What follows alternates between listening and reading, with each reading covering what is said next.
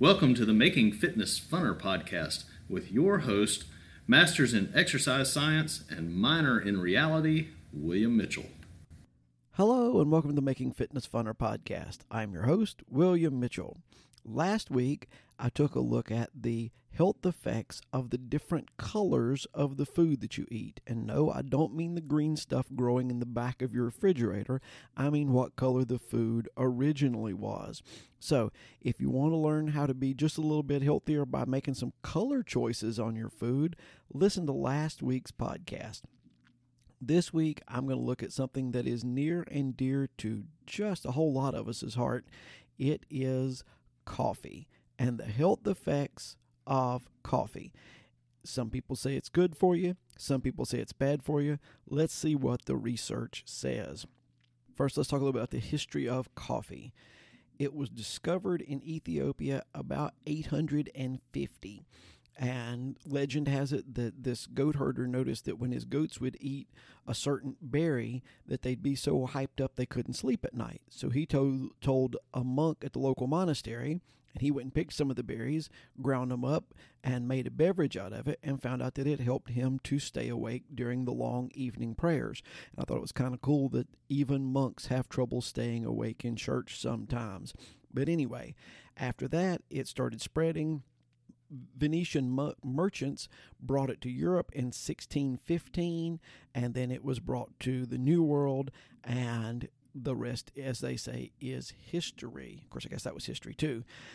There are 103 different species of coffee plants, but out of those two, Arabica and Robusta produce 99% of the coffee that we drink. And the reason I say that we drink instead of that some of you drink, 85% of Americans will have at least one cup of coffee today. The average person is going to drink about 165 milligrams of caffeine in a day. However, if you're age 50 to 64, you're probably going to knock back about 226 milligrams of caffeine in a day. So we are gonna drink our coffee. We like our coffee. Most of us don't care if it's good for us or not. We're gonna drink the coffee. Let's see what the research says about is coffee actually good for you or is it not. First, just gonna point out that people who drink coffee probably live longer than those who do not drink coffee. It's shown that drinking coffee, if you drink one cup of coffee, you have 3% chance less of all cause mortality, and three cups of coffee gives you a 13%. So between two and four cups of coffee gives you the lowest risk of dying. Coffee has also been shown to stimulate your brain. It enhances memory consolidation.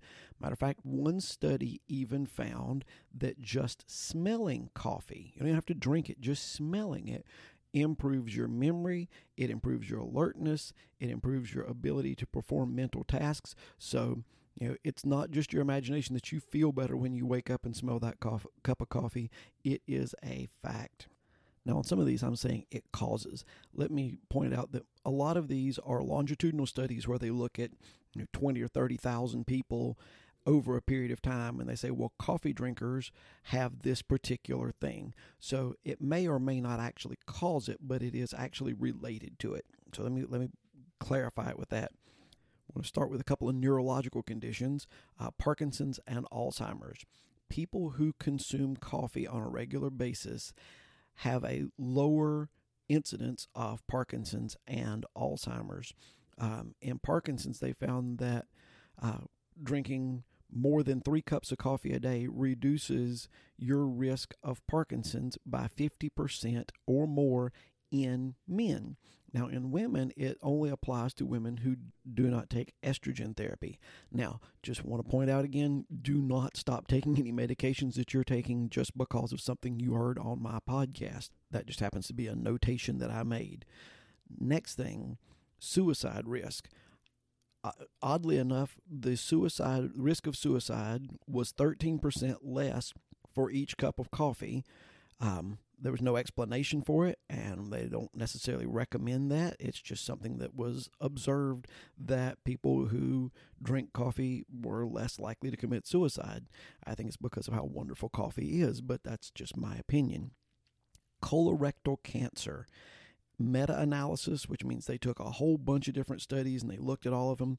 People who drank more than four cups a day had a 24% lower chance of getting colorectal cancer than people who didn't drink coffee.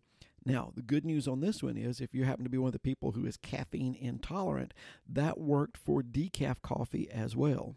Coffee also helps your liver. Five cups of coffee, uh, people who drank more than five cups of coffee were 76% less likely to have liver cancer.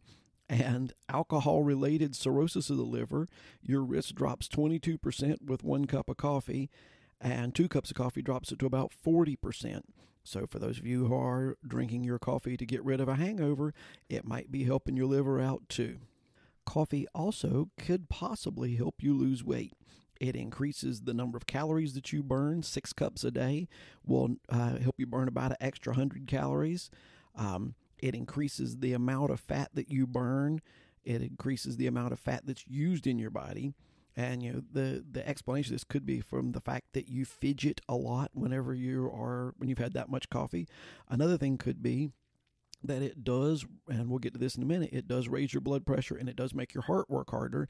And that could be what caused you to burn more calories. So they're not really sure, but it is a possibility um, for potential weight loss. Now, from all of that, you're thinking ca- caffeine or coffee is a miracle drug, but let's look at the bad side of it. Coffee has been known to raise LDL cholesterol in some studies, but what they found was the two chemicals there, uh, terpene, that uh, causes that to happen usually is absorbed by coffee filters. So if you do your French press coffee and you're worried about your LDL cholesterol, maybe you should go to filtered coffee because that will help cut down on the chemicals that cause that. Um, most studies say that coffee protects against type 2 diabetes, but some studies have shown that coffee increases your chance of type 2 diabetes. So the jury's still out on that one. Some that the jury's not still out on, you have a 40 to 60% chance, higher chance of having a heart attack if you drink more than five cups of coffee a day. Coffee does increase your blood pressure.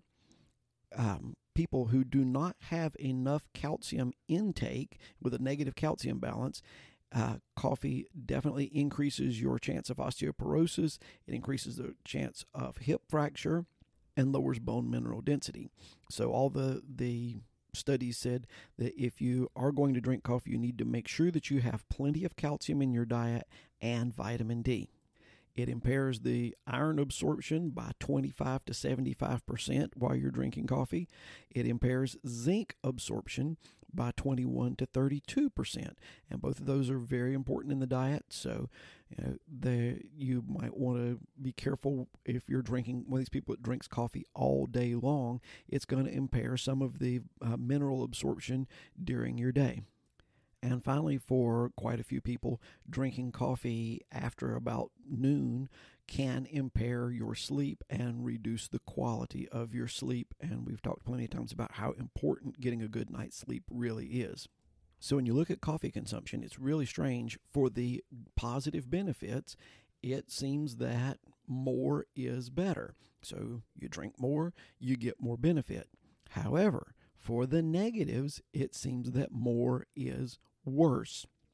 So, what do you do? Well, if you're like me, I like coffee. Um, and one of the other negative effects of it is coffee. Uh, the caffeine in coffee is addictive.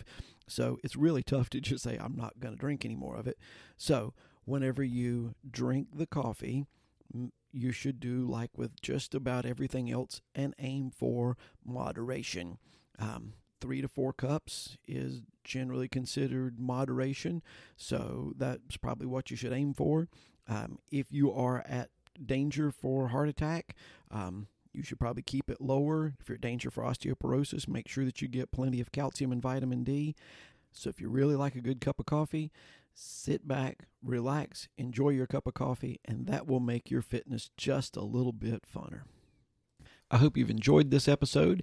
If I've said anything that you thought was enjoyable or worth sharing, please refer this to a friend so that they can have more fun in their fitness journey. Also, please remember to subscribe and like the podcast. As always, I'd like to thank One Accord for the bumper music and Paul Sink for the great intro work. And I hope you'll join us next week as we try to make fitness funner.